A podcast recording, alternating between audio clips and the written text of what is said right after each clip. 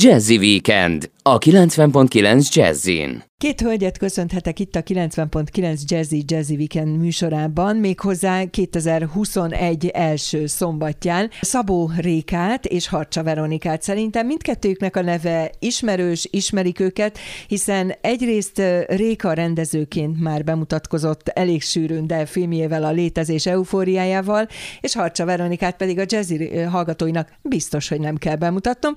Most viszont ők összeálltak, nem csak ők, hanem még mások is, és új működési formában kísérleti jelleggel működnek. Itt ugye hozzá kell tenni, hogy a Tünet Együttes tagjairól van szó, illetve hát vezetőjéről, Szabó Rékáról. Nem húzom a szót tovább, mert nagyon kíváncsi vagyok, hogy tulajdonképpen mit terveztetek. Sziasztok! Sziasztok! Köszöntjük a hallgatókat is innen a, a Tünetnek a stúdiójából, ahol karantén ide vagy oda, vagy zár ide vagy oda, mi minden nap itt próbálunk egy kis csapattal, lehetett ugye sejteni már tavasszal, hogy, hogy nem fogunk tudni játszani, előadásokat csinálni, és ezért megszületett bennem az a gondolat, hogy akkor ezt az évadot az elmélyült kísérletezésre szálljuk. Egy fantasztikus csapattal vagyok együtt, Kelemen Patrik, Szabó Vera, Száz Dániel, Olá Balázs és Dányi Viktória vannak ebben az előadás, készülő előadásban, és a témánk, amivel elkezdtünk dolgozni, az a hang és a mozgás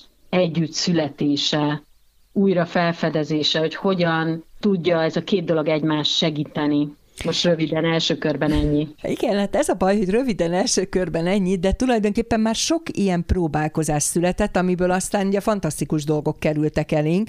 De mi van még? Tehát vannak még határok, amiket lehet feszegetni a hang és a mozdulat kapcsolatában? Hát ugye ebben az előadásban alapvetően táncosok vannak a színpadon, mindegyikük nagyon jó vokális képességgel, de nem énekesek, hanem alapvetően a fizikalitás felé közelítjük meg a hangadást.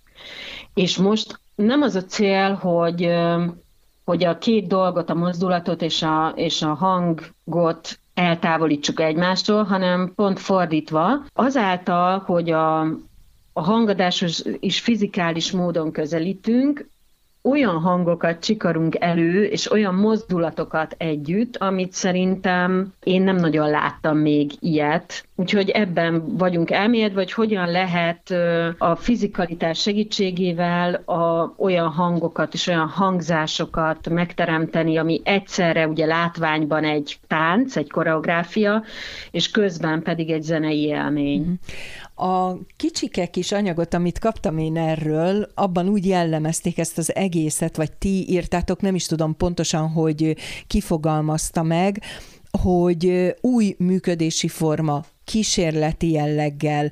És akkor én így elkezdtem gondolkodni azon, hogy elképzelhető, most ugye te is mondtad, hogy időtök és energiátok is van most arra, hogy ez egy olyan fajta csapatmunka, amiben mindenki behozhatja az újat, ami, amit otthon, ha megálmodik, másnap letáncolhatja a színpadon, vagy megmutathatja azt a mozgásformát. Tehát itt egy ilyen összgondolkodásról van szó? Van ezen a hat fős csapaton belül egy négy fős úgynevezett szenátus, akiket arra kértem föl, hogy alapkérdéseket vitassunk meg ebben az évadban. Miért csinálunk színházat? Mi a színház ma? Mit várunk egy színházi előadástól, vagy mit várunk egy előadó jelenléttől a színpadon? Mitől érdekes az? Milyen olyan formái vannak, ami ma hiteles, a folyamatba ékelődik bele ennek az előadásnak a létrejötte, és valóban ez egy új helyzet a tünet életében, ahol alapvetően ugye én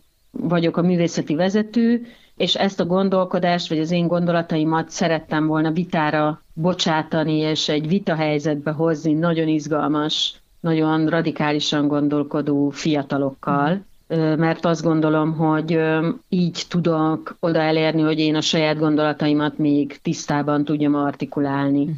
Vagy akár belátni bizonyos dolgokba, hogy megváltoztatni az álláspontomat.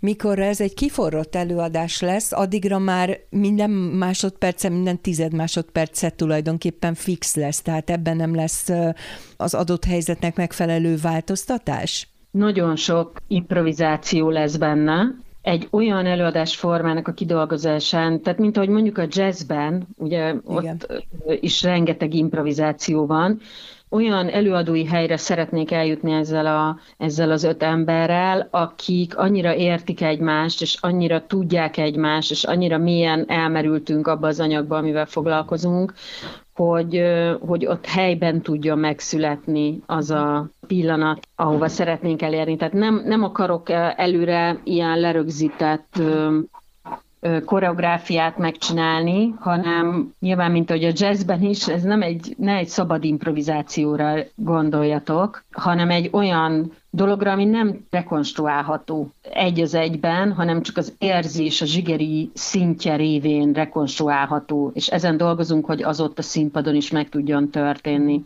Mindjárt eh, kérdezek Veronikától is, eh, de most hallgatnunk kell egy kis zenét, azt kérem, hogy maradjatok velem, és már is folytatjuk. Jazzy Weekend, a 90.9 Jazzin. Itt van velem továbbiakban is Szabó Réka, a Tünet Együttes művészeti vezetője, aki most csapatával is, főleg a szenátussal, ahogy nevezte, új működési formában kísérleti jelleggel egy új előadásra készül, és ebben az előadásban, mint Réka mondta, leginkább táncosok vannak. Na akkor kérdés, hogy miért is ül ott Harcsa Vera. Szia! Sziasztok, nagy szeretettel köszöntök mindenkit. Az a helyzet, hogy én a színfalak mögött vagyok csak benne ebben az előadásban. Tulajdonképpen első alkalommal dolgozom úgy valamin, hogy a színpadon nem leszek ott, és ez egy nagyon izgalmas és nagyon jó leső új szerep nekem.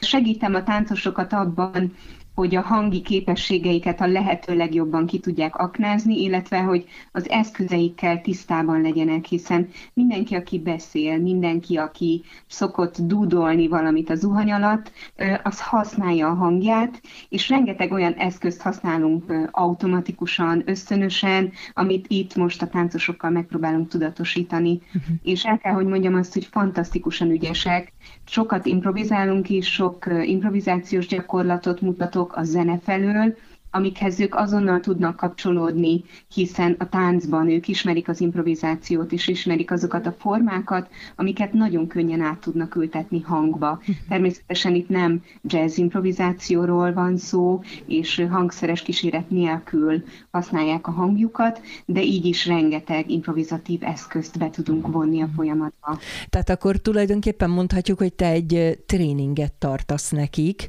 hogy felhozd arra a szintre, hogy ott már ők is tudjanak változtatni, másodpercre készek lenni. Így van, igen, hogy minél tudatosabban használják a hangjukat, illetve hogy minél inkább ki tudják aknázni a saját lehetőségeiket és eszköztárukat, ami abszolút megvan nekik. Uh-huh. Rékától kérdezném, hogy miért Veronikára, miért Harcsa Veronikára esett a választásod? Volt-e előtte valamilyen együttműködésetek, vagy csak az ő művészete fogott meg? Ugye itt egy független társulatról beszélünk, a Tünet Együttesről, amely 2002 óta fent tartja magát, van, létezik, akár utcai performanceról van szó, akár gyerekelőadásról, tehát hallatjátok a hangotokat, azért ez nagyon nagy dolog. Hát igen, én is szoktam mondani, hogy függetlenként az is eredmény, hogy életben vagyunk. Igen. Veronikával igen, dolgoztunk már együtt, a, a Nincs ott semmi, vagy Alszanak-e nappal az álmok című előadásunkban énekelt. A Márkos Berci volt annak az előadásnak a zeneszerzője, és most is a Bercit hívtam föl, mert ő egy fantasztikusan nyitott mindenkit ismer a mindenféle zenei területről. Ő rögtön azt mondta, hogy szerinte a Veronikát keresem meg, mert hogy őt tartja egy annyira nyitott és nagyon szintén nagyon sokfelé érzékenyen kapcsolódni tudó énekesnőnek, és aztán elhívtuk a Veronikát, és az első alkalom után végül is úgy, úgy döntöttünk, hogy ez nekünk annyira jó, ahogy ő hmm. velük van, hogy, hogy megkértük, hogy maradjon. Én többnek érzem a Veronikát, mint egy hangképző tréner, mert igazából megosztjuk vele azokat a improvizációs feladatokat, gyakorlatokat, helyzeteket, amikkel mi foglalkozunk, és őhez nagyon-nagyon érzékenyen